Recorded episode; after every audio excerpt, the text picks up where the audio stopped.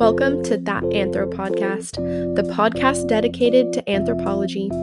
Together, each week, we will be learning from the experts and researchers that are researching our pasts and today's problems. My name is Gabriella Campbell, and I'll be interviewing a new guest each week to bring to you the latest and greatest in anthropology. Join me for weekly episodes, whether you're an anthropology buff or looking to learn something new. Welcome to That Anthro Podcast.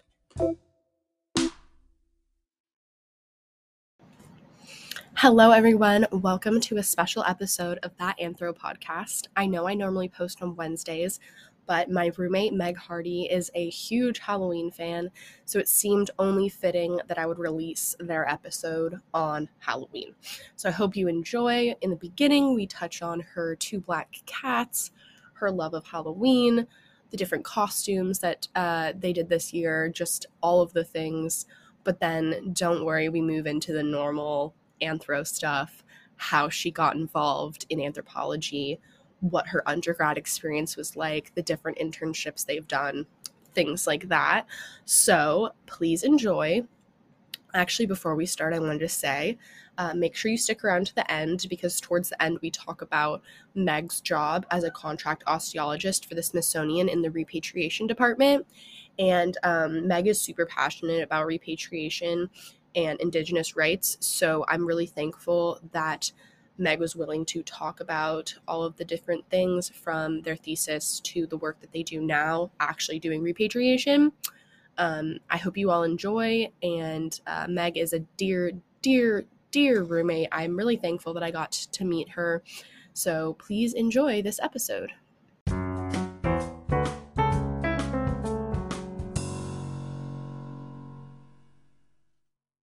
All right, podcast listeners. Today we have my roommate, Meg Hardy, who is a graduate from GMU's um, MA program in anthropology. That's how we met.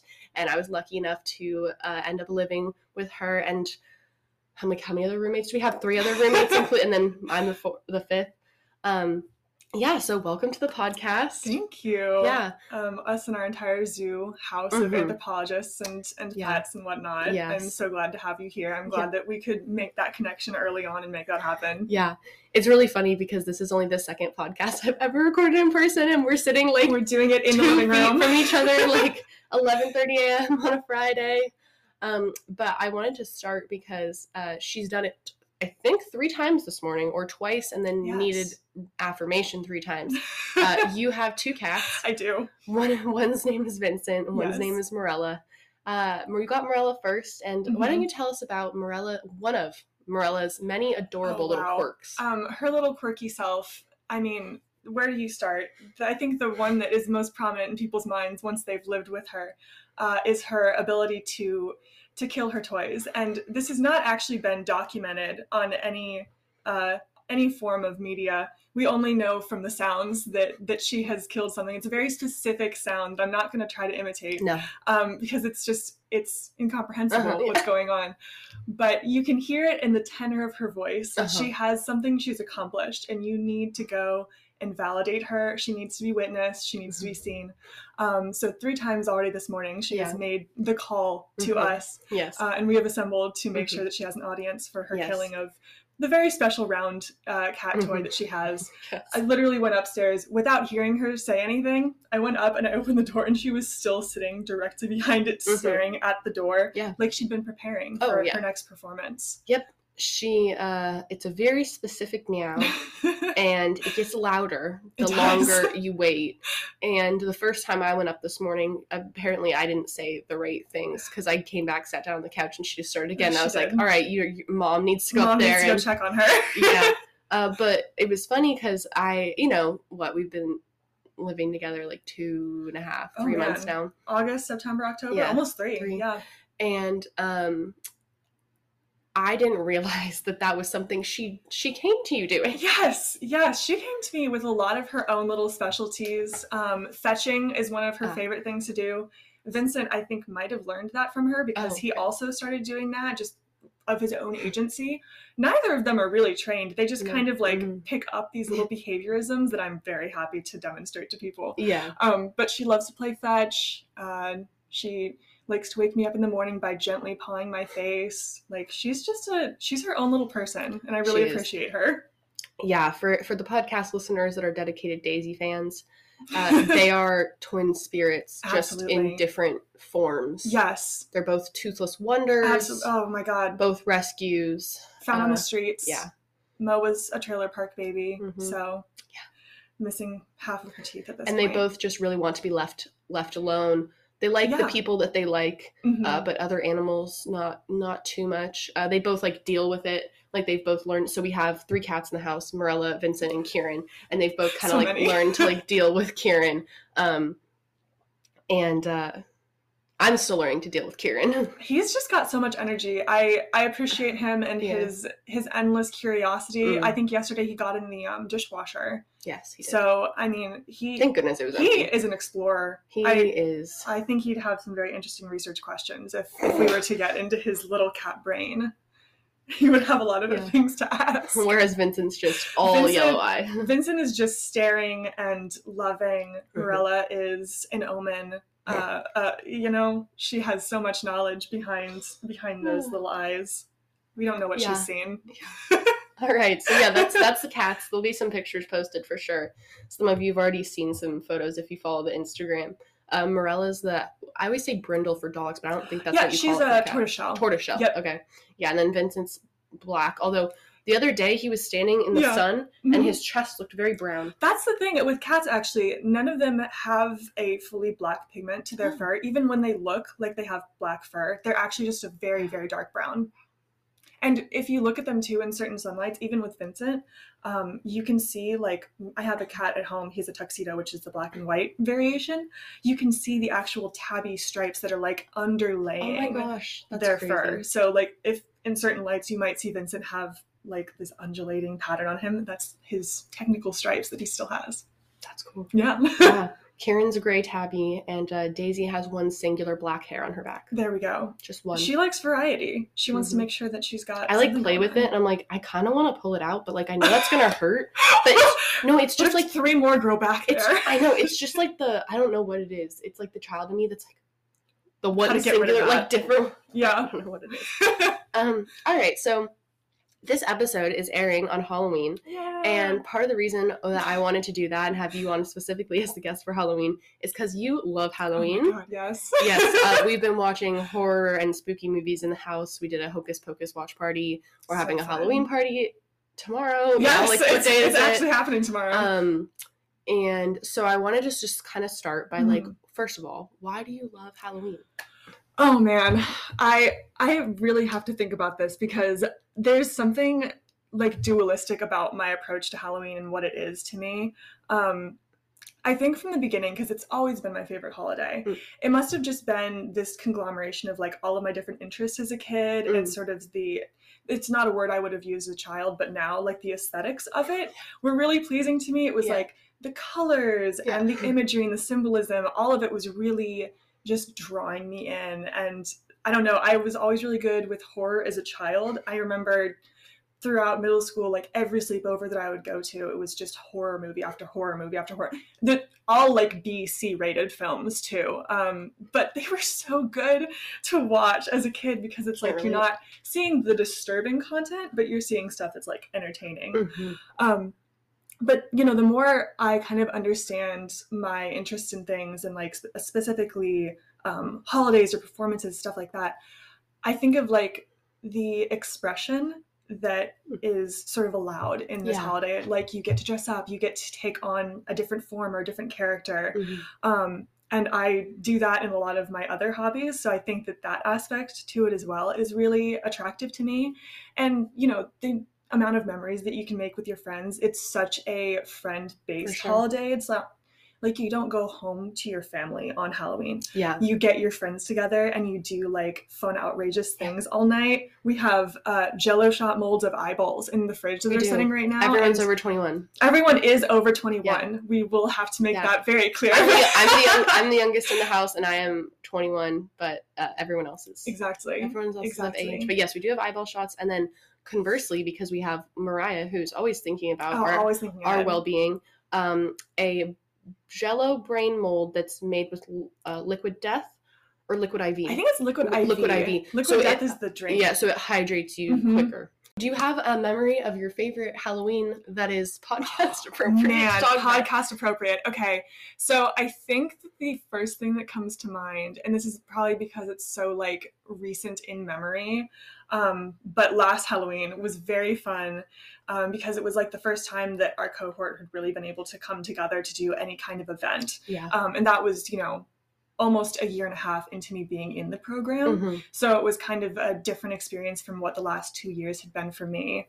Uh, I dressed up as Frank-N-Furter from Rocky Horror Picture Show because I had very recently watched the movie for the first time and I loved it to a degree that I was like, I'm going to get a tattoo quoting this movie. Like, I want to know all of the songs heart by heart. Um, so I dressed up as Frank-N-Furter and showed up at this party of mostly people who did not know me, had never met me in real life. Um, and no one recognized me aside from like two or three people. And other people were like, oh my God, wait, that's Meg. and then other people, like, I'm not even exaggerating, probably dozens because um, Mariah, was her Mhm. house party. She had four roommates at the time Mhm. And all of them invited so many people. So there were just a ton of people that I'd never met before, and they had no idea who I was. They have only ever met me as Frank-N-Furter. Did you wear like the lingerie? I wore everything. Okay, yeah, yeah, I had the whole fit going on. I had the fishnets. We were in like a crop top. It was corseted. It was a whole fit. Um, I had a wig. And I had the full makeup for like the opening scene Okay. of of his introduction out of the out of the elevator. Let's do the time. yeah, it was me entering like, how'd you do? Uh? Yeah. It was it was the whole thing, and and I woke up the next day, had a second party to go to, and I did the entire full get up, second day in a row Wow. after I like rallied myself at six p.m. Um, Wow. But it was it was very very fun because i think that was the most i'd gotten into like making my own costume and sort of Mhm. trying to embody the character i was Yeah. going for um, and it apparently went really well because people still remember me as Frank-N-Furter yeah, I'm gonna need to see pictures after this. Oh, yeah. because that's iconic. i have like two different posts of it and everyone was just going how Yeah. how is this real Yeah.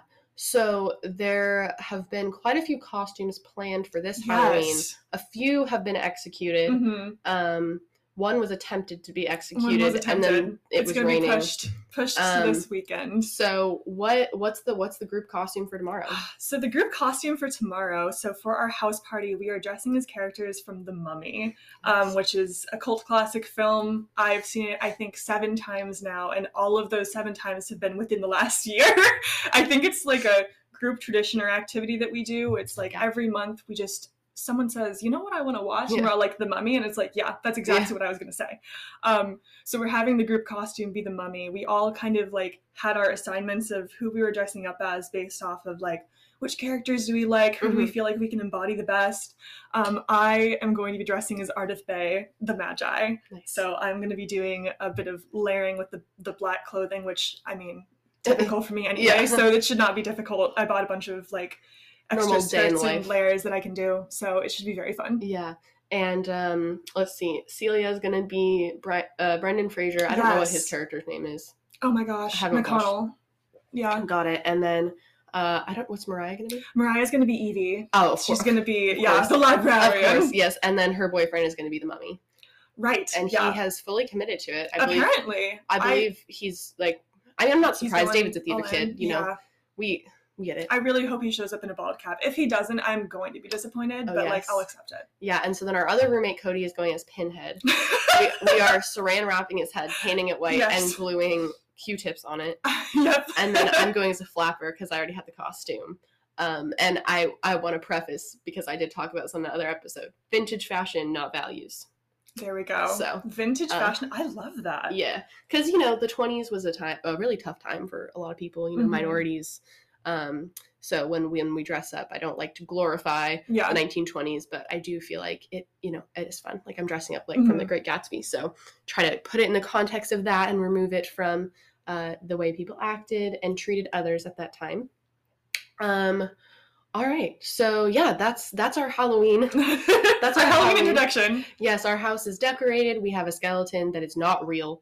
It is Oh a plaster gosh. skeleton or a cast skeleton. Sharon that lives in our house year She- round. She's followed me Um, from Ohio all the way to here. Wow. Okay. Oh, I yeah. know that. She was actually a birthday present um, from one of my best friends back in Columbus, who I I think I came home from work and it had been like a really long shift, and I walked in, and there was just a full life size human skeleton Oh. like um, classroom model Yeah. sitting on my couch, Wow. um, and I cried. I I actually had to cry because it's amazing. It is. It's an expensive object. Like Yeah. I don't know how much this actually cost. I never asked him because you don't I ask mean, people how much gifts cost, but that was a lot of money. A lot of money. Several hundred dollars. Yeah. Yeah.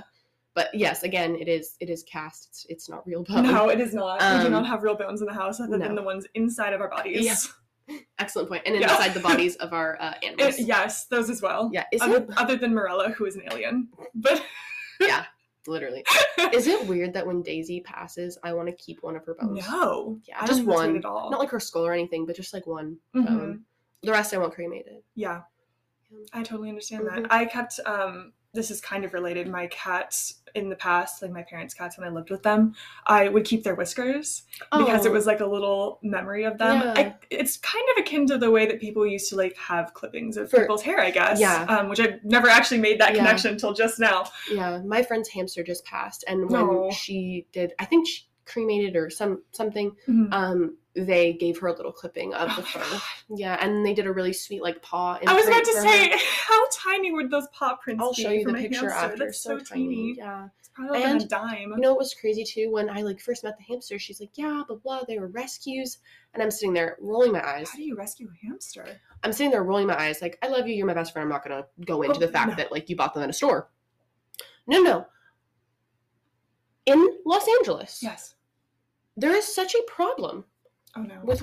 I don't think they're wild. I think they're pets that people Oh yeah, set that they free. ditch. Okay. that the shelters have full sections of hamsters, mice, guinea pigs, all sorts of things. Who is catching hamsters out in the wilds in of Los, Los, Angeles. Like, I don't know. If I but she was volunteering at a shelter Well, and she fell in love with some little hamsters. I tried to pick up a rat when I was in DC last, so That- like I kind of understand.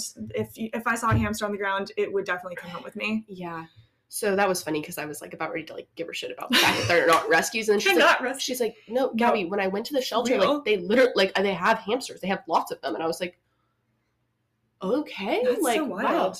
Anyway, rest in peace, Buzz Buzz. So you just mentioned that you used to live in Ohio. I did. So I actually don't ha- know like what made you. So you you're born and raised in Missouri. Mhm. What made you pick to attend the Ohio State Oh University? Because Hagen and Temple Yeah. have made me say the Ohio State and I never do. Everyone, everyone I've ever known Yeah. who's gone to that school, other than like the older adults who have been in, in those programs, we just call it OSU or Ohio Yeah. State.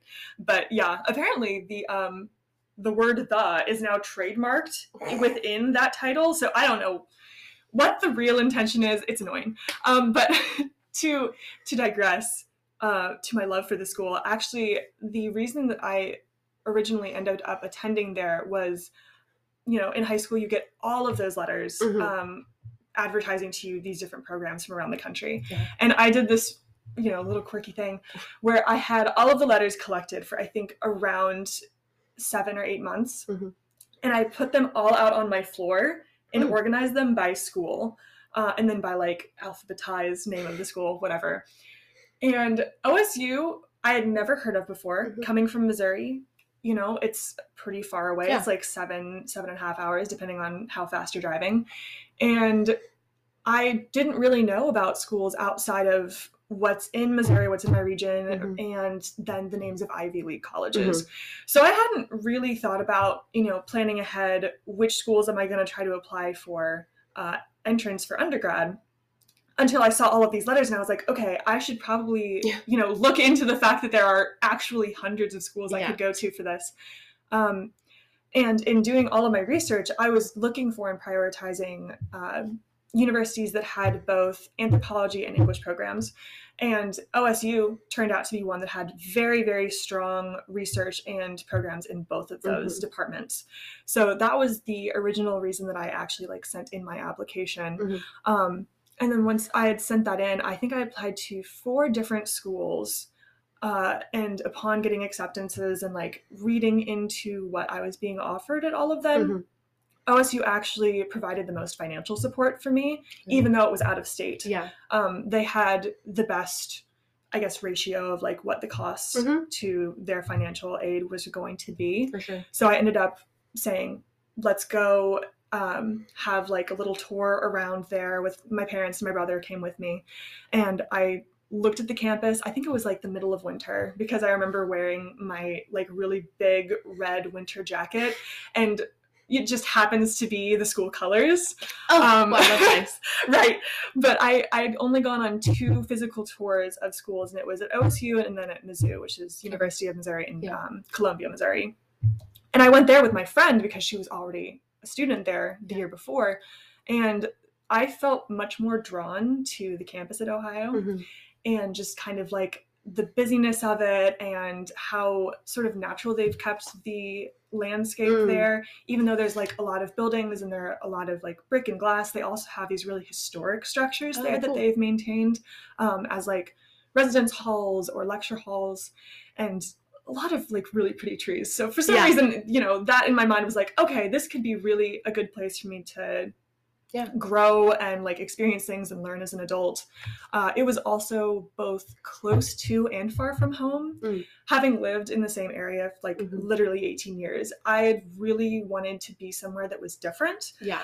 Also, like not in Tornado Alley. Not in Tornado Alley. Um, everyone there was really confused as to why I freaked out about thunder and lightning, but they didn't get it. Mhm. Uh, but I, I love my family and I love Mhm. being back and seeing Missouri. But it was like I've spent so much time here and I want to experience something else and be Mhm. somewhere else, while also having that like security and safety of, hey, I can get in my car and if I Mhm. drive seven hours down Highway 70, I'm going to be back home. Is it just straight down the highway? It is That's literally one highway Wow. the entire way there.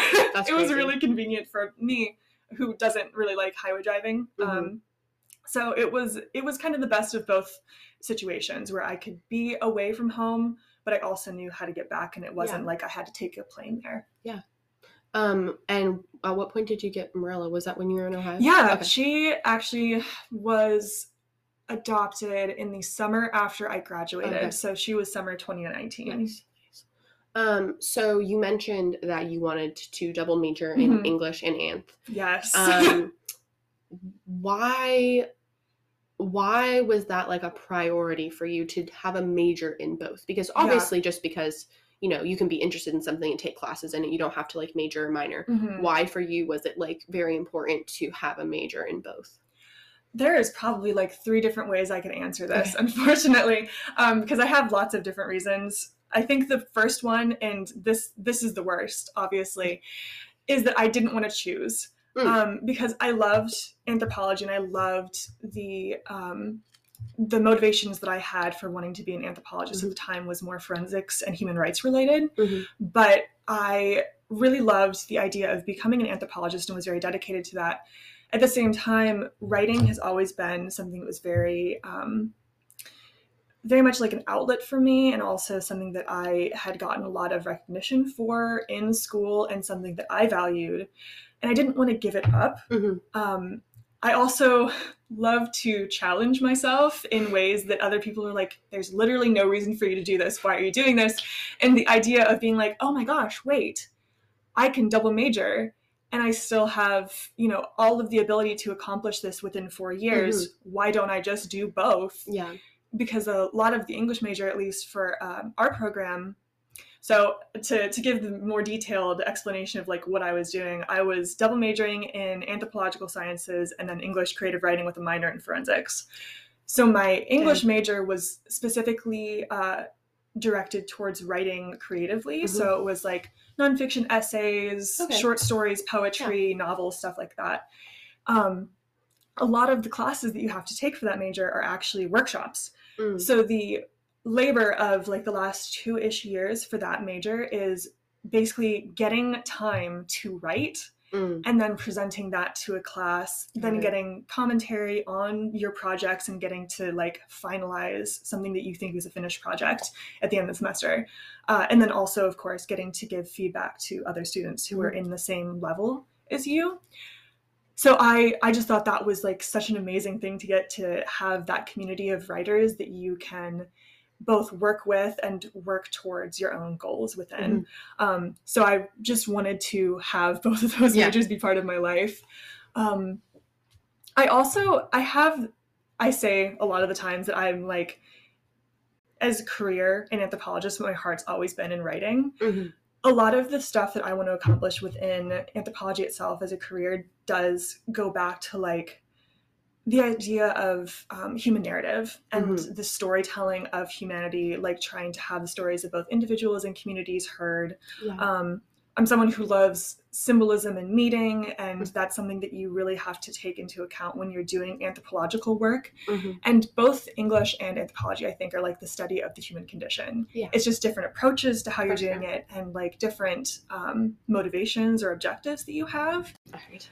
but that um, appeal is definitely there in both fields Mhm. and i from i think maybe midway through my undergrad experience started telling people that i really want to tie them together Mhm. um, as someone who loves both fields and wants to continue uh, interacting with them i love the idea of being that person who brings a new uh, form of anthropology into the field and Mhm. if that has something to do with like the way publications run or the way things are written or how accessible they are um, Yeah. i think that would be a really amazing way to like conduct my own trajectory in the field Definitely.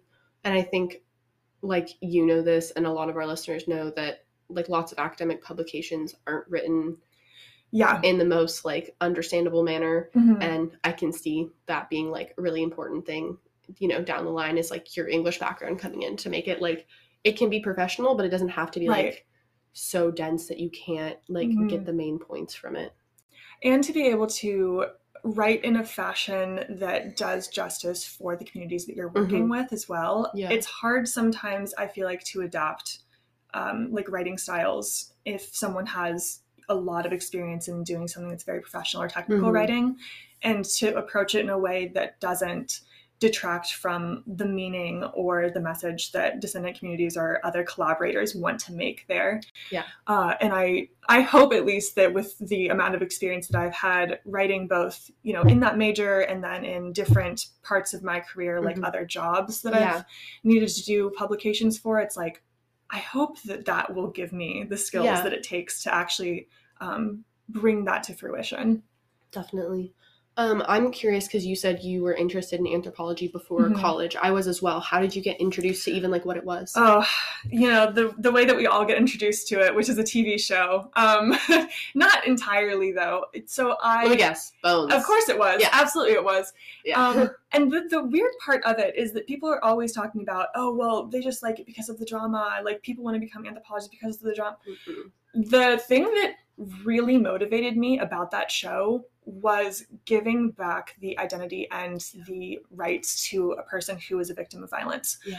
Um, I had these really high aspirations for myself when I started first looking into becoming a forensic anthropologist that I was going to do um, mass casualty and like human rights violations work. That's what I wanted to do too. Right. Yeah. And I had this um I had this vision for myself too of being like a person who could go into high tension or high violence scenarios and be someone who was willing to take that risk and willing to put myself into those situations Mhm. so that that work could be accomplished Mhm. because there's always going to be like situations of that nature that you know it's not always safe for you to be there or Yeah. the work is more difficult to conduct because you don't have the resources that you would in maybe you know a laboratory or somewhere else like a Yeah. medical examiner's office um, but that's important work that needs to be done and it's something that i was like this is this is possible for me i know myself and i know that i would Yeah. want to to contribute in this way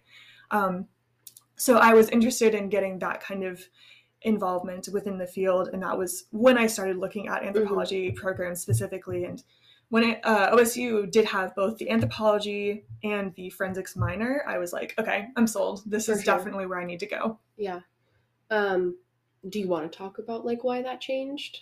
Yeah, I absolutely can. Um, I had a lot of really great influences in my department in anthropology and in English, honestly. Um, I had a lot of people who were very supportive of me continuing on in the field, whether that be in a forensics context or otherwise.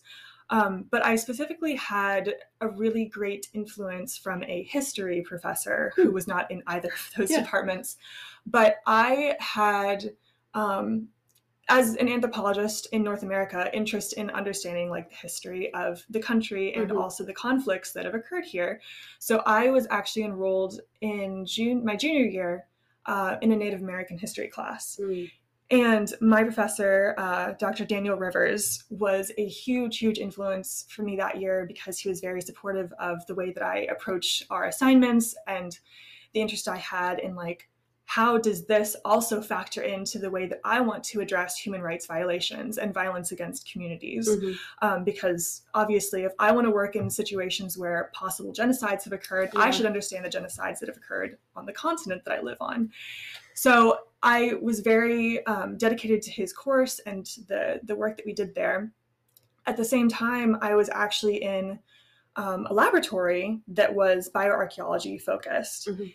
and I would enter that space recognizing myself as an anthropologist and being like okay this is you know this is how research gets done we're here to um, do reconstruction collect data but i felt always kind of aside from the rest of the people who were there because they were very much into the the data um, and the approach that that was more scientific and Mhm. like analytical that was going on whereas a lot of the times that i was there i felt like i was um, participating in a different like mindset Mhm.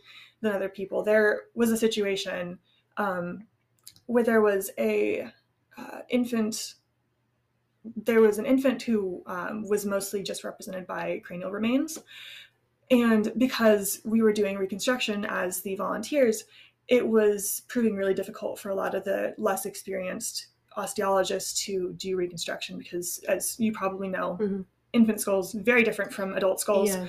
um, harder to identify the bones, harder to do any reconstruction. And this baby's remains had been on um, the tables there for probably two or three weeks Mhm. and not really getting put away. They they hadn't been able to to do anything in terms of reconstruction, so people were just kind of avoiding it Mhm. and i had this moment of like tension in in my own thoughts of like this shouldn't be happening Mhm. i don't like that this child is still out here Yeah. um, so i brought it on myself to try to accomplish those tasks so that those remains could be put back into a place that felt more respectful than being out on a table Mhm. and it was almost i think immediately after that uh, event occurred that i had a meeting with dr rivers who was actually also the advisor that i had for my thesis in Oh. undergrad um, which is very untraditional you Yeah. don't usually go to a historian to do an uh, anthropology thesis in undergrad but i had a meeting with him and i spoke to him about that incident and his response was there's probably a reason that you're having those feelings. And I think it's because you don't go there to do the same type of research that other people are doing. You're going there because you want to see these bones repatriated. Mhm. And your approach to bioarchaeology is less about um, studying the uh, the historical past than it is in activism. Mhm. And I was so shocked by this revelation that he had had that I was just sitting there like, I actually feel so validated by Mhm. this because I did not understand. I hadn't really processed what I was feeling in those in those environments, and I was like, oh my god, he knows exactly how to explain this to me. Um, I left that office meeting, went outside the, and sat down on a like a brick wall called my mom, said, Mom, I think my entire career path has just shifted. And then I sent in a resignation email to that lab that I was no Oh. longer going to volunteer there. That all happened within like 15 minutes. Wow. It was very literally like I think, a turning point Mhm. in my entire career trajectory that the entire idea of like doing forensics or Mhm. uh, more bioarc based research just pivoted Mhm. to doing other things. I will also say that I had met, um, at that time, I had met one anthropologist who was involved in repatriation Mhm. work, and I had previously not really known about it in general. But after um, my junior year was when I fully became aware of like NAGPRA, repatriation laws, all of that uh, kind of thing, and how anthropologists were actually involved in it and the uh, process. Mhm. And I think all of those things happening at once was just very advantageous for me to just realize Yeah. there is actually a different calling for me here that does still encompass this idea of returning the identity and the rights to people, but also to their communities and their descendants. hmm Well, that is awesome because I didn't know about that experience that you had. So I'm really glad that I got to learn about that. Yeah. Um, is there anything else like from your undergrad experience that you want to touch on that's like relevant to Um, would you count also the UTK internship that happened during that? that was what I was that's what I was going to period? talk about next was yeah so b- right before grad school Yeah. Mhm. um you worked at uh, a University of Tennessee Knoxville um body farm Yes. So it's uh, formally known as the Forensic Anthropology Center, but colloquially it's Yeah, known as the Body Body Farm, Farm. Yeah. because I believe, I'm pretty sure it was the first one in the country, um, the Bass Center and the Bass Yeah, Collection. So. yes, so in the summer of 2018, which I believe was the summer between my junior and senior years, Okay. um, that was the first really formal field experience that I had had, and it was an internship that um, brings in four people from around the country every year who are in undergrad. And typically, uh, their program is more um, oriented to bring in people who don't have experience in the field and they don't have as many opportunities in the areas that they're in to engage in that kind of work. So I was actually really fortunate to know someone who had gone into the internship the year before Mm. uh, my friend Jaden, who was also in my major, and we were friends in the program. Uh, we talked about the internship, and he suggested to me, "You should, you should get involved in this, and see if you um, you apply if they will let you in, because you'd be the second person in a row from the same school." Mhm. Miraculously, Yeah. I did get in, um, which I feel incredibly privileged to have had that opportunity because I got to go to this amazing program, got to meet all of their faculty, and I even got to participate in some research studies that Mm. were ongoing in the field at the time. So the the main objective is for people who are in the internship to learn about like forensic Daisy's recovery. just like She is really feeling herself right now. Oh, She's so so comfortable.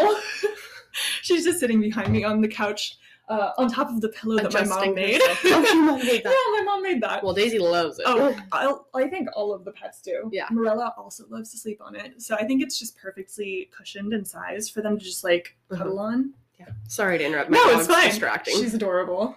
Um, but the the main objective is for those students to learn about how forensic work occurs. Like, what are the skills that you need? How do you go into a field situation, document um, how remains are in in situ, Mhm. and then recovering them, doing like cleaning, identification, Mhm. documentation, and how you would do a biological profile to then report to police Mhm. or other um, other law. So that was the main objective, but at the same time, you got to help maintain the the field that they have out there. So I think it's like three or four acres now Mhm. of land that they use for those internments. Um, you get to learn how to teach classes because Mm. we had uh, other students who were coming through for like weekend courses that we helped conduct their field experiences and you get to participate in some data collection because we had people from uh, law enforcement, we had people from the FBI who were there doing data collection. Um, there were a few times that I had to hold like.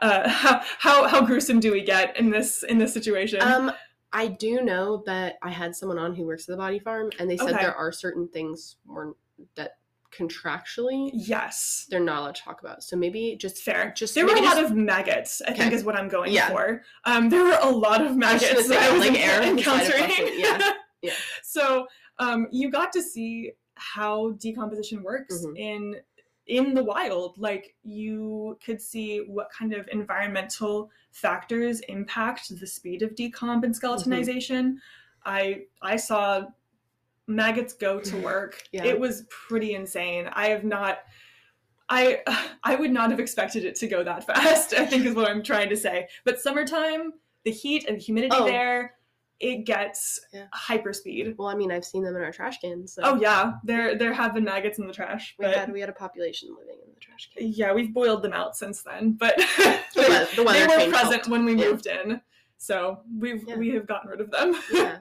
Well, I'm glad that that was such an interesting experience because Definitely. I feel like every person that I know that's like been to UTK or like Mhm. worked at UTK, it's always like has such great things to say about Oh the pro, um, not the program, but like the facilities there. yeah, they they are really amazing. I really respect the faculty that they have there, especially the people who um, are in the collections. I Mhm. actually the person that I mentioned before, the first um, NAGPRA consultant who I ever Mm. spoke to, is at UTK, and she Ellen LaFaro is Oh, is her name. She yeah. is a staff member. Uh, she is in charge of their bioarchaeology collections, Cool. and she was the first person that actually said the word repatriation in a room that I was in. And just speaking to her for I think two or three hours made such a huge impact on like my perception of the field and the knowledge of what's necessary Mhm. to conduct our research that I think that she might have planted like one of the first seeds. It was definitely her and Dr. Rivers who were Yeah. the main contributors to me changing the trajectory of my my career.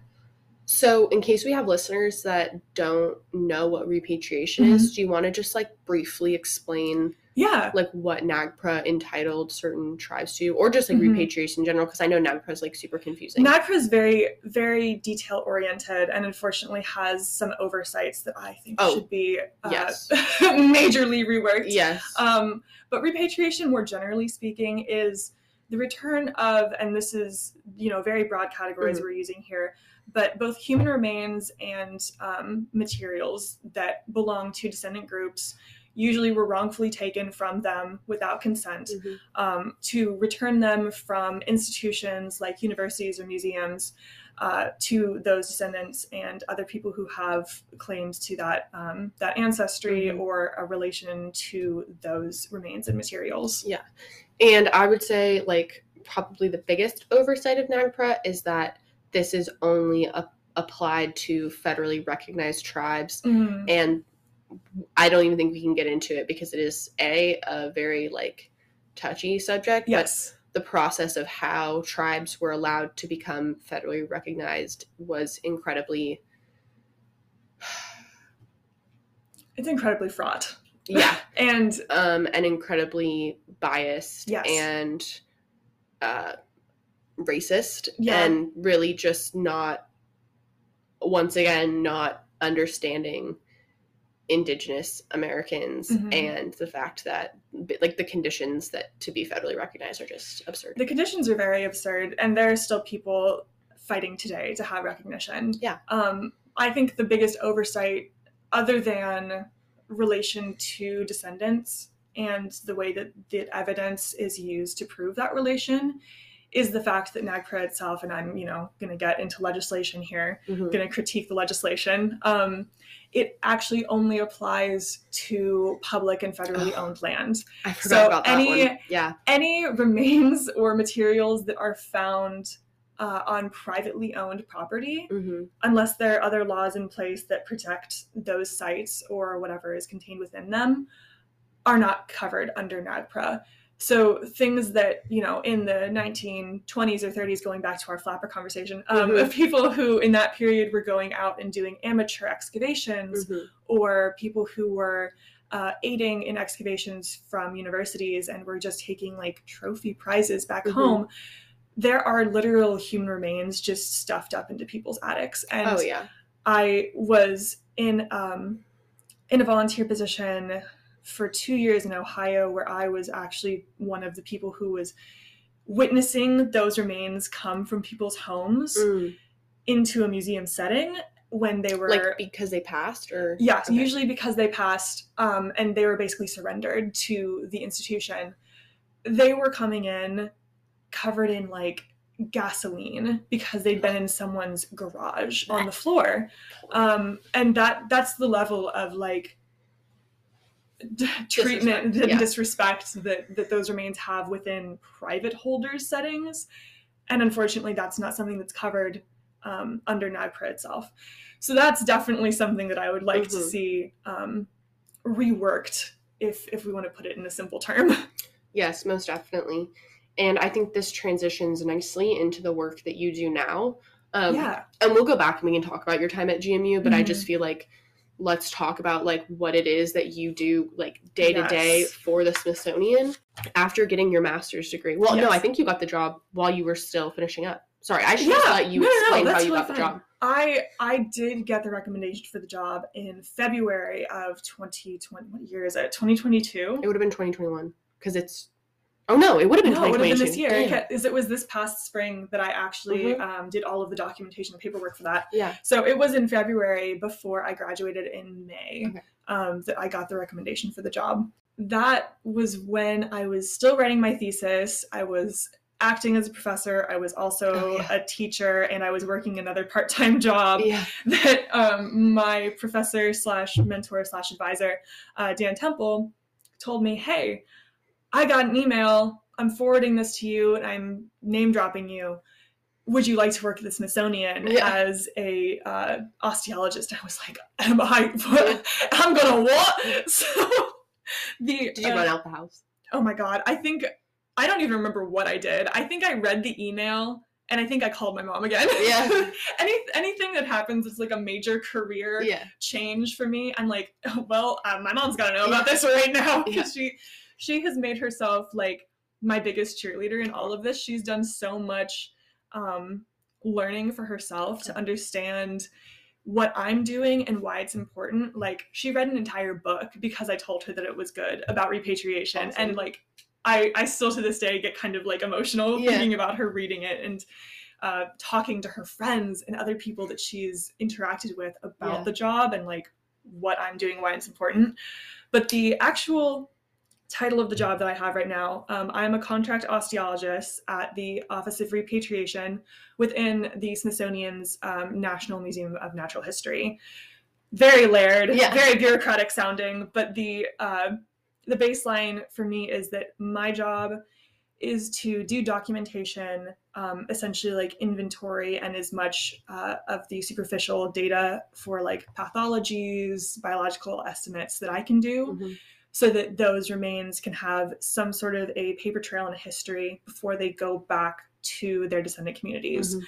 Um, a lot of this information is specifically done so that in the reports that we send to those descendant communities have the information that they need in order to um, prepare for burials and other Mhm. sort of uh, traditional activities that they need to do for their ancestors because we want to make sure they know Yeah. who they're getting, how many people are coming back to them, Mhm. um, anything that we can give them that that we think they might perceive as important or they Yeah. have told us that they want to know.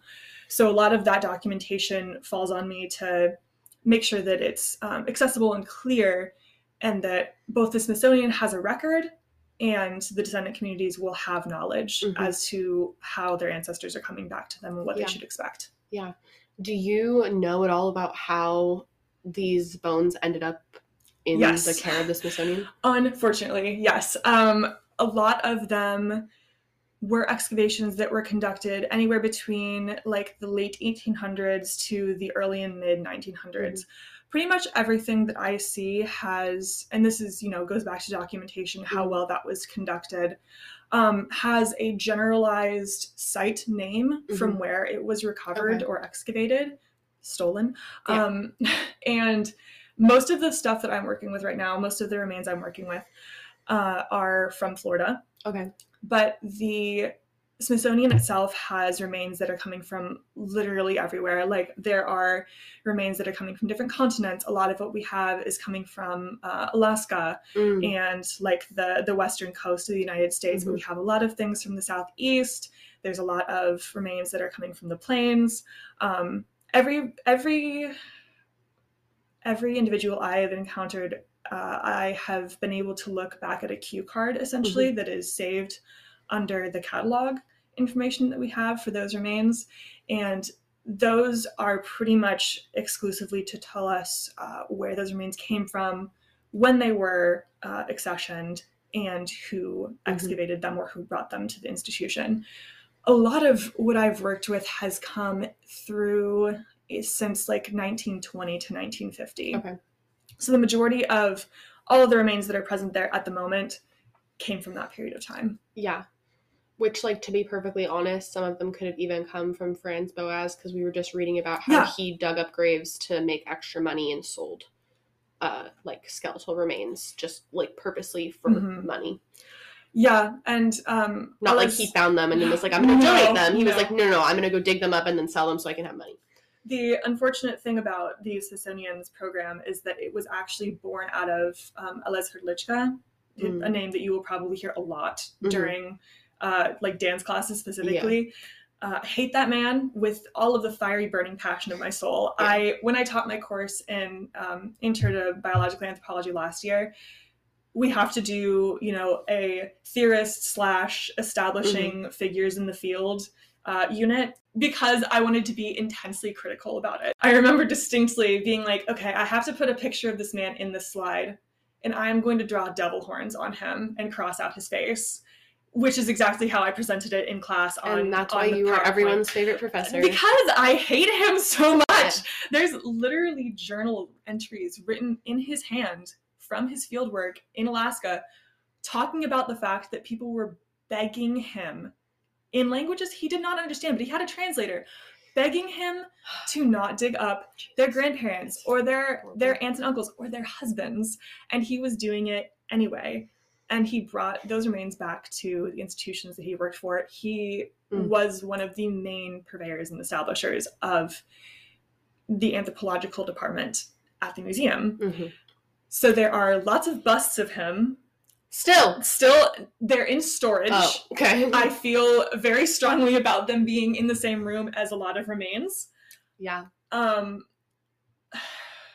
I'm intentionally, intensely critical of him hmm and all of the work that he did. Uh, Do you talk about that in your interview?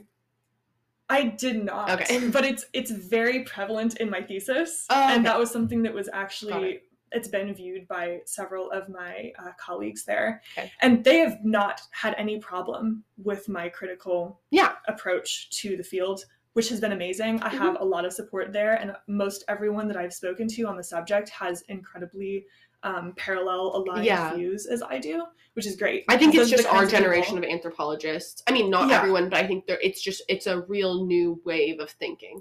Absolutely. And I've even talked to people who are, you know, in their post PhD, postdoctoral Yeah. phases of life who have been there for like two decades who have very similar views. And it's Yeah. wonderful to see that. hmm Um, I, I should have mentioned this before, but my thesis in undergrad was literally surveying the anthropology department and looking at um, demographic breakdowns of students and professors to see how people understood repatriation laws and how they Oh. they plan to implement it in their own career. Your undergrad thesis. That was my undergrad Okay, thesis. cool. Yeah.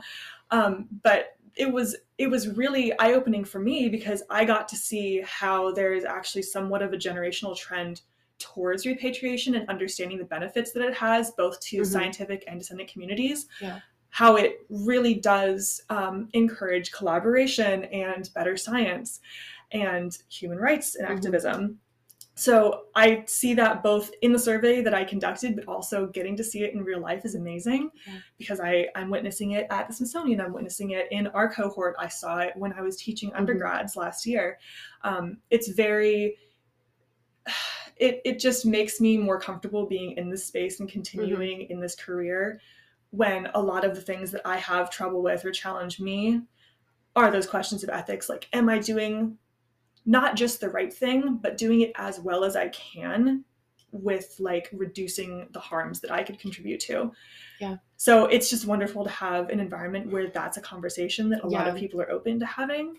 Um, and where everyone wants to willingly participate in that kind of Yeah. work. we have to Yes. um so we kind of talked a bit about around like your time at GMU. hmm Um also in case anyone's curious, Uh, Dr. Daniel Temple Yes, uh, does not allow us to call him Dr. Temple. We have to call him Dan or Temple. I do. So if you're wondering uh, why we're talking about our advisor, well, her former advisor, my current advisor, in a more uh, informal, informal manner, that is because that's what has been demanded of us. right? We're on a first So- name basis with Dan from Yeah, day one. Yes. So uh, yeah, when I would email him Dr. Temple, uh, no, it's Dan or Temple. You Please do not one. call me Like, that. All right, cool, got it.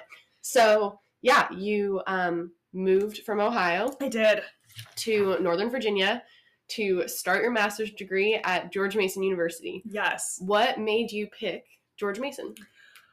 Amazing question again, and it's not even close to a similar answer as last time because in in choosing a master's program, you really have to put thought into like where you're going and why. Mhm. Um, with undergrad, I feel like it's a little easier because a lot of it is driven by like finances. Because Yeah. there's not a lot of opportunities for you to get um, like TA ships or other funding. Yeah.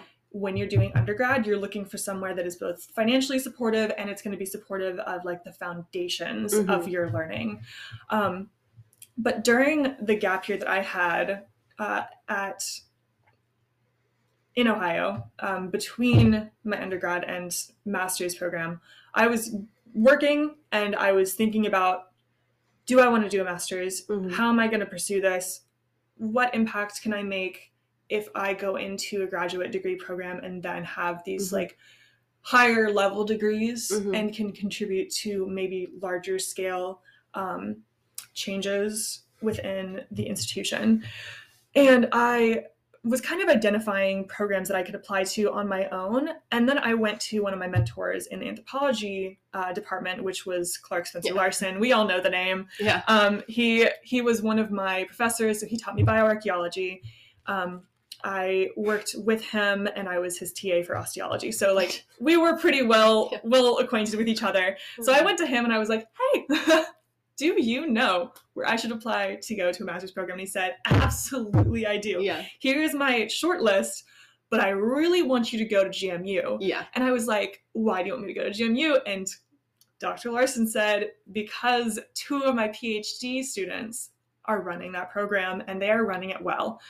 Um, Facts. Something I will continue to come back to. Like, Right. if you ever hear me complaining about grad school, it's the workload. I'm not ever complaining Right. about Klaus and Temple. They're No. angels. amazing people. Um, so, yeah, he said, Dan and Haagen, these are your guys. Apply to them both, see who you get, go from there. And I said, okay, I've never been to Virginia. let's let's find out if they're interested in me. So I basically addressed uh, the two of them in my application. Was like, I'm interested in repatriation. Mhm. NAGPRA is you know my first cause. I want to learn more about bioarchaeology, but I want to do this in a framework Mhm. that lends to activism and is serving these communities. Yeah. And Dan Temple said, "Get over here." As fast as you can. Right. I remember getting the phone call, Oh. and I kid you not, it was like probably the first week of March of 2020. Oh my Yes. god. It was, it was, I'm not even exaggerating. It was probably the day before, it was like the night before I went to Los Angeles to visit a friend. And that's when COVID hit. Exactly. I I got the phone call from Dan. He said, "I want you to be my student. You're my first pick, and I want you to be my TA." Um, not his TA, but his choice for a TA For for, the intro to bio. And I I was ecstatic because I was like, "Wow, I actually got into a master's program. This is Yeah. amazing." I'm you know always self doubting. I was like, "There's no way I'm gonna get in." Yeah. Um, Same, literally. Right. It's- But I was like, that's incredible. Um, I'm still waiting on responses from a cou- couple of other, other schools that I'd applied to. And he was like, yeah, let me just tell you more about the area, about the program. Mhm. By the way, we are actually hiring on someone who is uh, a newer scholar but has this amazing Oh. pioneering work. And I was like, okay, can I get a name? Like, who is this person? And he goes, oh, it's Rick Smith. I don't know if you've heard of him or met him. And in my brain, there was like this little, little like key that was turning in a lock Mhm. and I was like, there's a memory here that I have to unbury. But I was like, okay, yeah, I think the name's familiar. I don't I don't really know. He was like, yeah, we're pretty sure we're gonna get him. And I went back into I have so many Word documents Mhm. of like lists of programs and scholars that I admire or that I Mhm. want to participate in. And I was like, Rick Smith, let's just do a Google search and a and a control F in my docs. Rick Smith was someone I had met at the AABA's that previous year in Cleveland, Mhm. who I was sitting in on one of their, uh, I believe it was a seminar, but it was a activity of, you know, learning about and discussing the citation of underrepresented authors in Mhm. anthropology. And so we were talking about a lot of feminist, queer, and indigenous authors and like how you want to incorporate them in your research, especially when the stuff that you're doing involves those communities and Mhm. any types of like consequences for them. And I remember meeting them and being like, I admire this person's work so much and I want to know them and work with them. Mhm. And I knew at the time I'd written it down the Word document which school he was in and hadn't thought about applying there. Mm. And then hearing that that GMU was hiring Rick, I Yeah. was like, there's no way this is possible. Mhm. Guess who I TA'd for for two semesters? yes, Rick Smith. awesome. um so it was that was another selling point for me when i found out i was like this is absolutely happening i am Yeah. going here and it's going to be an amazing experience i'm going to have so many different positive influences for the work that i want to do um, and i got that that really great burst of excitement i went to see a friend in california with my other friend from ohio and then immediately after touching the ground in the plane back in ohio it was pandemonium. I went to Walmart literally the next day and it was cleaned out, and I was like, oh, something really bad is happening.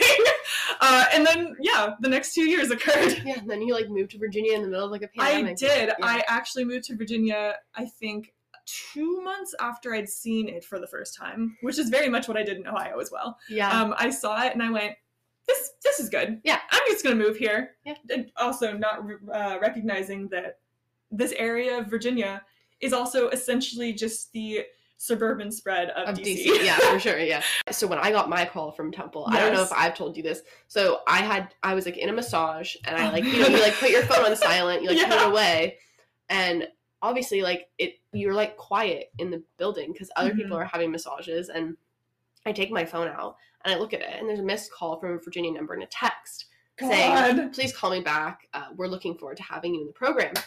Dan. And I'm like because this man doesn't email. no. He texts and calls you. So I've been expecting an email this whole time. right. I pick up my phone and I'm like, and I'm, you know, paying for my massage and I'm freaking out because I Right. realize what it means. And the, Mhm. the poor masseuse is like, Are you okay? Did I cause pain? Like, are Did you. I hurt you? And I'm looking at her, I was like, No, I am so good. just I'm just, like, out. don't know how to like process. Because Danielle was the same way. Like, here are the schools that I think would be good for you. Do not miss out on GMU. You have to at least apply to GMU Yes. like i'm not letting you get off the hook without at least like talking to the people it. there and like considering it because Mhm. she's known temple and klaus for a long time and really respects their work and respect knows that they're people that foster a good working environment not only are they good researchers but they foster an environment of friendship and Oh, most they care about supporting their students in in and out of the classroom which is Mhm. very true so yeah that was that was my experience then i got in the car and i was like screaming and Yeah. i called him back and i was like ah Everything's amazing. Mhm. yeah yeah so so that's how I got here. Yeah. and and and here she and is here I am. um so let's do a fun we'll talk about your thesis in a second but Oh, we'll- for sure. just to start like what are some of your fondest memories from like living in nova and sorry that's northern virginia um you've made some really great friends Mhm. just like what are some fun things that you've Yeah. taken from your time here Um, clearly, I have an absolute unconditional love for this department. Mm-hmm. Um, the cohort that I was with and has grown because I see my cohort as any year that I've interacted with. Yeah. So that is the people who were a year ahead of me, who who graduated my first year, through the people who are in the cohort entering it now because Yeah. I'm still getting to interact with them uh, through extension of like other students that are still in the program. But I have made so many close friends, both within students and within um, my professors and Mhm. my advisors. Like everyone has been so outrageously supportive of my work, um, both like in classroom settings and also when I am home having like an anxiety Mhm. attack about the fact that I wrote a 300 page thesis. I did that to myself. No one else is responsible but me. That was all me. No one should expect to come to this program and write a 300 page thesis. I did that to myself and everyone who had to read it. yeah. I literally dan was like don't do that to me again I very literally have a note in my acknowledgments that says special thanks to Daniel Temple for reading this twice. I told you, and I'm sorry. like I was very Yeah. honest with him from the outset that I was like, you accepted an anthropologist. You also accepted an English major. Mhm. And I'm going to tell you right now that that was a mistake. And that's where you went wrong. exactly, exactly. That's when you did it to yourself. Um, but all of the memories that I have that are really strong are about being with those people and having them as my support network. Um, getting to explore this region both by myself and with these people has been incredible because Northern Virginia itself, I describe it in a way that I think is very similar to how Dan first introduced me to it on that phone call was that you can drive in 30 minutes, uh, 30 minute radius from any Mhm. point in Northern Virginia, and you can end up in a place that is like very urbanized, very active, a lot of diversity. You can get somewhere that's like very suburban, like comfortable sort of living situations with houses and very pretty neighborhoods, or you can go somewhere that's like outrageously rural that reminds Yeah. me very much of where I grew up. And it's it's like this amazing and unusual conglomeration of all of these different regions in the United Yeah. States that is all happening here Mhm. um, that I don't know of other places that have that kind of accessibility and that sort of variety. Yeah. And it's- there's maybe what, maybe a hundred museums within Oh my god, within that 30 minute So radius of us. Yeah. so many museums, and just not just the the large institutions that But, we're like- familiar with, but like little neighborhood museums or like other places that you can go and say, you know, this is a site of a historical event Yeah, or like Old someone Town who, Alexandria or Mount Vernon. Yes, or even Vienna. They have Yeah. this amazing um, Freeman's store that is Oh. also a museum. So they can introduce you to like the history of the city and the way that it in- interacted with like um, post Civil War relationships. Mhm. It was it's really incredible just Yeah. to get to see that kind of thing all over the the region.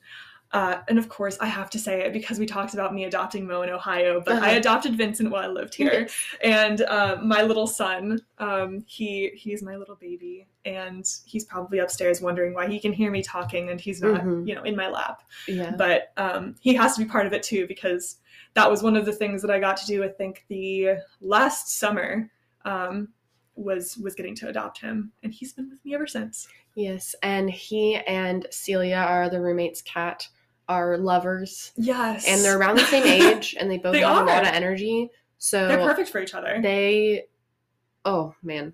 I which was so funny because they're they're the way they met we we were all a oh, little oh we like were a little worried. we're like okay how how is this going to work? this maybe it's not going to go too Are, well uh, is their energy going to be like good chemistry or is it going to be like an explosion? So the first three days were rough but ever since then they've just been like inseparable. Absolutely. Yeah, Yeah. and then every once in a while they'll bug morella and she has to put him in her place. Yeah she does. Or kieran tries to jump daisy and i have to put him in his place. Someone's someone gets put in their place but everyone at the end of the day is like okay we Yeah. understand the established For like relationships that we have here. The hierarchy the pecking order. And mo is always the top. Yeah she's sure. above all of us. Yeah. somehow. Everyone in this house we the thing we defer do to for her, yeah. She is the leader. Yeah.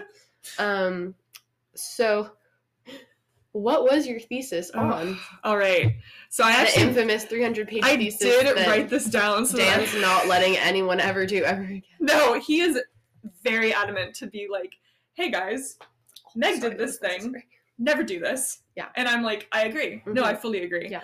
Um, so I, I was trying to figure out if I should like read the abstract out to you to give you like a clear idea of what it is, but I think that it might just be better if I tried to explain it in Mhm. like the most simple way Yeah. and then sort of give you a breakdown of what the chapters Mm-hmm. encompassed.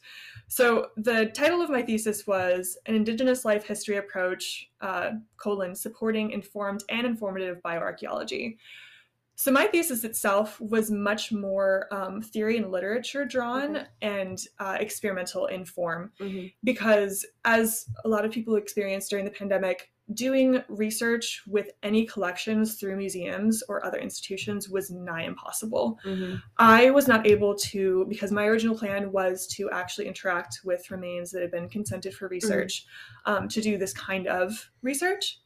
But because that was not possible within the time frame that I was in the program, I approached Dan and I said, "What if I did something where I was doing more of a model of research development, Mhm. where I am taking all of these different um, theories, methodologies, and methods, and saying, if we do it in this configuration, Mm-hmm. our research will not only be more informative for us, but will be more informed in the way that it's taking from a lot of different, um, more critical Mhm. and uh, comprehensive lenses to conduct that research. So I started into um, developing this sort of model for how I would want to conduct bioarchaeology in the future. And what I ended up coming through with was this very braided approach to bioarchaeology that is focusing mostly on how the research impacts descendant groups Mhm. and how we can understand history through frameworks that are not traditionally used in anthropology. Um, so it had eight chapters. and as I said, it had 300 pages, um, which featured a lot of case studies that were primarily from the American Southwest, um, because that was somewhere that I had some familiarity with from Mhm. past work. And it was also a place that I thought would be um, like the perfect environment for that kind of collaborative and also very um, necessary uh, critical work Mhm. the Southwest has so much history in Yeah. terms of like the kind of archaeology, anthropology, uh, ethnology that's been performed there, Mhm. and being able to go into those spaces where there's already uh, pre-existing collaborative relationships as well as very well established uh, indigenous programs for anthropology and preservation i was like this is the place where a model like this could be very beneficial Mhm. So I started out in the thesis talking about um, how decolonization and activism can be enacted within the field of anthropology. There's a very good history of this that I kind of get into, like Mhm. other anthropologists who have started this field, a lot of them being like Black feminist authors, Indigenous authors, and scholars who made huge impacts on the way that anthropology started to be conducted in like the mid 20th century and onwards. Um, I then moved into talking about theories from queer, indigenous, and feminist anthropologies, how those have sort of played into my approach uh, and the way that I conduct myself in the field or how I do analysis. Mhm. As well as during the time of my thesis, I learned a lot about um, science and technology studies or STS from Rick Mhm. Smith. That also became a huge part of the way that I talked about critical approaches within the field and why those are uh, very important. And I was thinking about how those frameworks sort of play into this um, kaleidoscope of reframing the way that bioarchaeology is done, how it changes the the way that we process um, data and the way that we ask questions, how we're asking them, who we're asking them with, Mhm. and uh, moving into the actual um, way that bioarchaeology is conducted. I was thinking about um, context and how very often in that same sort of traditional way that science is done, there's a specific focus on certain types of data or prioritizing this layer of, of an environment or remains Mhm. over other things that are very contextualizing and are important. A lot of the times, uh, for example, like in bioarchaeology, mortuary archaeology is separated from bioarchaeology. People aren't really talking about like very detailed context of Mhm. these remains in relation to the specific remains that are there. Yeah. You might get, you know, an overarching this is what the landscape looks Mhm. like, these are the kinds of things that we're finding in these uh, in these graves. But I wanted to talk more about like how can we talk about and contextualize these remains to remind ourselves that these are essentially cemeteries. These are burials. These are not just like caches of bones that we are Mhm. discovering that we can just take out of that context. And Mhm. that also brought me to the idea of like how critical um, life history and stress approaches can be contextualized and doing that within the framework of biodistance. So this is like the multi-layered me breaking down in multiple chapters saying these are all of the things that we should be considering. And we're going to build them all on top of each other to try to create this more detailed uh, informed approach. But thinking about how biodistance as well as mortuary archaeology can be studied to sort of uncover um, household community identity and how this is also something we need to frame within the ideas of colonization resistance um, the embodiment of those those experiences when there is so much of a tension between populations and to see how that affects not only the community but households and mm-hmm. how mm. those households can be broken down into individuals and how those relations worked. Mm-hmm. So it's very much in this idea of like a cosmological expansion to the way that we're looking at bioarchaeological work and thinking about it not just on individual or community stands, but seeing how those things interplay and the constant relational mm-hmm. um, trajectory of, of those stressors or the kind of lived experience that we see embodied both in remains and in the mortuary context. So I ended up calling this very detail oriented and multi limbed approach Indigenous life history because in my um, exploration of theories and methods, I saw Indigenous theory as being the most apt uh, venue of like thought and analysis that could be used in approaches to doing any types of research with Indigenous remains or in collaboration with Indigenous communities, because that is the kind of theory that's been developed to address the issues that have occurred previously within the field. Mm-hmm. And I was like, this is this is what we need to see actually implemented in current research if any of those communities are involved. But the the other part of that was, you know, if I'm doing this work as a bioarchaeologist, who is working in collaboration with these communities, you also need to think about like, okay, how is this working in an anthropological setting? How are we doing this within institutions? And from my uh, understanding and my learning through the last two years, I saw life history approaches as being probably the most representative of human life mm-hmm. experience and embodiment, as well as how it is both external and internal. Um, and all of these like multi-layered approaches seems to fit within both an indigenous approach and a life history approach because they are very much about relational changes in life um, embodiment seeing how identity and individual uh, individual experience is connected mm-hmm. to community experience in the environment mm-hmm. Very land-based very much about um, existence from the beginning to the end of life and everything afterwards so the the frameworks that I was working with just ended up coalescing in a way that I never really mm-hmm. expected them to. Um, and it ended up coming out as a really strong way of visualizing community and survival and resilience within uh, the context of colonialism. So I did uh, sort of a breakdown in the last couple of chapters of how this framework can be applied to mm-hmm. bioarchaeological research with um, a specification to the American Southwest to kind of remedy the way that uh, research has been approached in the past. And there are amazing scholars who work in collaborative fields out there already.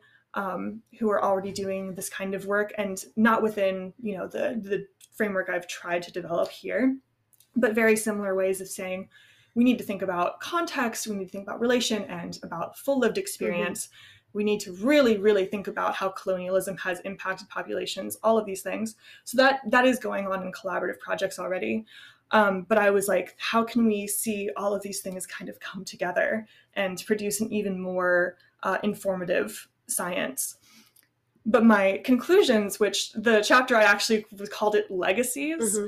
Um, because there's so much of a legacy already existing of anthropology within a broader context, but also within the American Southwest, thinking about how many of the remains that I have worked with have been from the Southwest mm-hmm. and they are now in institutions, um, have not been repatriated, or are in the process still of being repatriated. Mm-hmm. And my final conclusion and the legacy that I want the work that I do to have is to enact repatriation as science.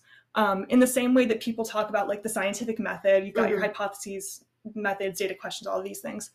I want the final step of all of the work that I do and all of the things that happen before it to be about repatriation and the restitution of both life and land to Indigenous communities. Um, because that, to me, is the motivation of my work. It all kind of impinges on this this idea of using institutions and using science as activism, mm-hmm. um, which is also how I approach all of the way that I conduct myself in the field, the projects that I want to do in the future, yeah. the way that I have um, tried to, to frame my potential dissertation when it Mhm. comes to applications for PhD programs, it all comes back to how can we enact an activist anthropology Mhm. That is beneficial to serving these communities and actually interacting with them and collaborating with them in ways that they see as um, appropriate Mhm. and helping them to answer questions that they have or Yeah. restituting the kinds of um, things that have been stolen from them. Wow. so that was my thesis. Yeah. That's awesome. Thank you for taking the time to really outline your thesis.